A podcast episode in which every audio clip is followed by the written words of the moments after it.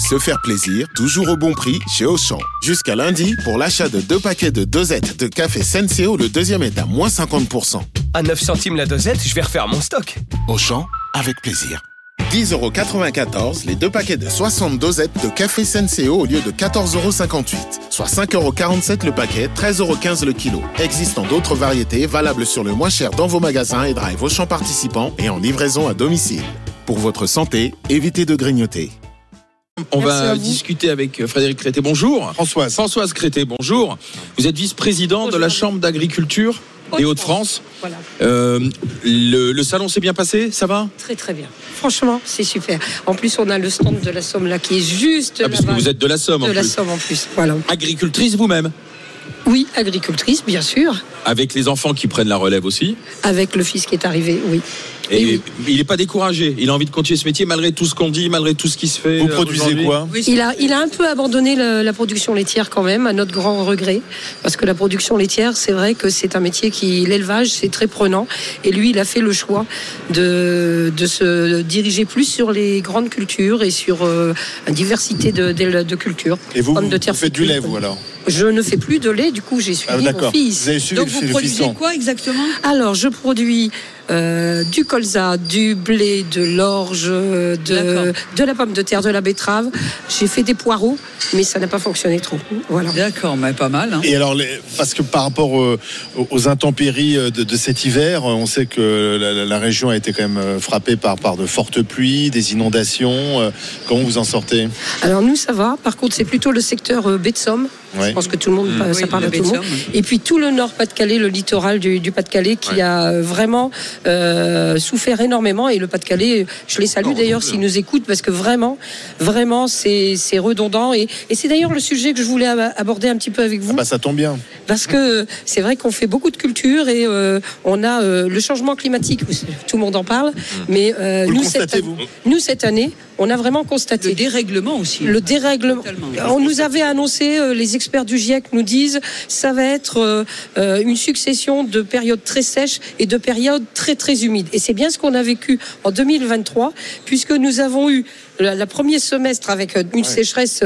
On pensait qu'on allait être au Sahel. On avait des, des, des, des injonctions très fortes, notamment pour l'irrigation, d'arrêter l'irrigation.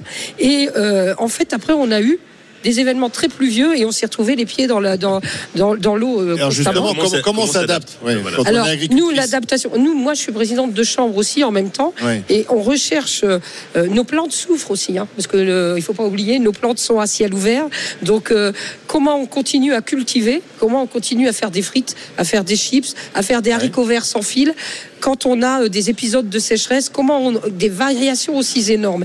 Et donc, euh, nous, ce qu'on pense, euh, c'est euh, bien travailler sur les, les variétés, évidemment, avec les entreprises, avec la recherche. C'est travailler sur l'infiltration de l'eau. Et c'est aussi, à un moment donné, quand euh, on vit ce qu'on vit aujourd'hui dans le Nord- Nord-Pas-de-Calais, c'est eh bien de retenir le maximum d'eau oui, avec au lieu de le laisser aller Laisser dans, filer dans le au sol. lieu de le laisser filer dans le sol. Là, on est Vers en mer, train, ouais. on est en train, on sait qu'on va avoir besoin de plus d'irrigation pour mener nos cultures, et on sait qu'on va, euh, que là, on a jeté, enfin. Voilà, on a pompé de l'eau de rivière pour aller mettre dans la mer, qui est l'équivalent de six fois ce que. Oui, mais alors, que répondez-vous à ceux qui fou, disent, ça. oui, mais pendant les périodes de sécher- sécheresse, euh, on n'a peut-être pas suffisamment laissé cette eau euh, dans les nappes phréatiques, elle va manquer. euh. Ah, mais de toute façon, il y a plusieurs solutions. Il n'y en a pas qu'une. Il y a une solution qui est la réinfiltration et euh, récupération d'eau, réutilisation de l'eau. Mais vous allez avouer, on n'est peut-être pas obligé de mettre de l'eau pure ou très propre ou de l'eau de consommation sur les parcelles. On Oui, peut aussi mettre Oui, de oui, l'eau que l'on a qu'on a retenu quelque part lorsqu'il y en avait beaucoup. Et derrière, on réglerait le problème des inondations parce que quand même l'eau descend toujours et à un moment, quand on la retient pas, qu'elle tombe à un endroit qui est haut, elle descend Donc et elle vous inonde demandez, dans vous demandez l'autorisa- enfin, l'autorisation. Vous souhaitez faire ce qu'on appelle les retenues d'eau, quoi, les, les, les bassines, quoi. On, on souhaite, on travaille sur plusieurs plans, mais on souhaite, oui, y regarder sérieusement et euh, de façon euh, très euh, scientifique, sans se prendre trop la tête. Nous, Mais les écolos, ils vont débarquer hein, chez, à ce moment-là, hein, les, les, les c'est soulèvements de la c'est terre. autres. très écologique, parce qu'en fait, il faut quand même se, se- être toujours dans le leitmotiv pour le bas carbone. Il est très, il est urgent de relocaliser nos productions et de, de produire notre alimentation. Et c'est ça l'enjeu, c'est de produire nos frites, nos chips, nos haricots verts, notre blé pour, pour, pour alimenter, pour faire le pain, mais évidemment pour alimenter nos animaux. Et ça, c'est euh, c'est ça qu'il faut protéger. Mais- Et le, le danger, quand il y a trop de sécheresse et quand on peut pas, euh, avec le changement climatique qui nous, a, qui nous est annoncé, il faut vraiment prendre les mesures en avance. Moi, j'aime entendre, ce- votre discours, madame, parce que c'est les agriculteurs qui vivent la, ru- la ruralité et euh, un certain nombre de personnes fantasment un espace qui serait euh, parfaitement naturel, sans aménagement, etc. Sauf que ça n'existe plus, ça n'existe pas. Euh, et aujourd'hui, l'espace rural a été aménagé, l'homme a façonné euh, euh, nos champs, euh, a rendu euh, notre territoire euh, euh, habitable, vivable, productrice, productrice productif, pardon. On a planté des forêts, etc. Et donc oui, on doit s'interroger aujourd'hui sur des aménagements majeurs qui vont permettre de vivre avec le changement climatique. Et ça, c'est pas être anti-écolo, euh, euh, c'est pas. non, c'est euh, être écolo, c'est- précisément mais- mais vouloir rendre discours. notre environnement. Oui, mais vivable. attends, juste une chose, parce que ce que j'entends, c'est, vous dites, laissez-nous faire. Oui, En ça. fait, c'est il y a- il y a plusieurs. ça, on sait faire, Associez-nous, on sait faire. au moins. Vous n'attendez pas forcément que ce soit Paris qui vienne vous faire la oui, démonstration. tout à fait, Voilà. tout à fait. Et puis, si vous voulez, il faut qu'on travaille ensemble. Je pense que l'agriculture a eu des injonctions qui étaient différentes. Et donc, on a eu l'injonction de nourrir la population après-guerre de pas cher. Donc, on a produit, on a peut-être fait des erreurs au niveau environnement. On savait pas tout et on a maîtrisé ce qu'on pouvait maîtriser. Aujourd'hui, peut-être qu'il faut refaire des choses euh, ensemble, mais les territoires, on a à les gérer ensemble. Et sans, et sans idéologie, s'il vous plaît, arrêtons l'idéologie. Là, le Nord-Pas-de-Calais est inondé. Il y a quand même des petites erreurs qui ont été faites, notamment dans l'entretien Oui. des cours Mais d'eau. moi, j'ai une Quand on question reste sur- 30 ans sans entretenir un Ah cours oui. d'eau, Moi, j'ai ça moi, j'ai une question, justement, les agriculteurs qui euh, sont porteurs de solutions, et en tout cas qui, Tout à fait. qui seraient d'accord pour, euh, pour revoir un petit peu la manière dont on fait de l'agriculture euh, aujourd'hui à l'aune de, de la déréglementation climatique, du, du changement, etc. Ok, mais est-ce que, est que vous n'êtes pas aussi, euh, il n'y a pas des fédérations, des grosses fédérations, etc., qui empêchent justement cette proximité de produire euh, de, des solutions euh, simples, de bon sens Est-ce que aussi vous n'êtes pas, euh, euh, vous n'êtes pas, comment dire, envahi par des gens qui sont censés porter votre parole et qui finalement, eux non plus, la portent pas vraiment? Parce que c'est, moi, je, me dis que dans chaque préfecture et dans chaque région, il devrait y avoir une proximité directe avec les préfets, etc., les gens du, du, des, des administrations pour pouvoir porter des solutions. Oui, alors nous, pour, le, pour, euh, pour la petite histoire, nous, le préfet de la Somme et à la DDTM, on a vraiment une vraie proximité. Ben voilà. Donc je le dis. Mais ça devrait être la Mais règle par partout. C'est vrai qu'on s'aperçoit, c'est surtout au niveau des normes.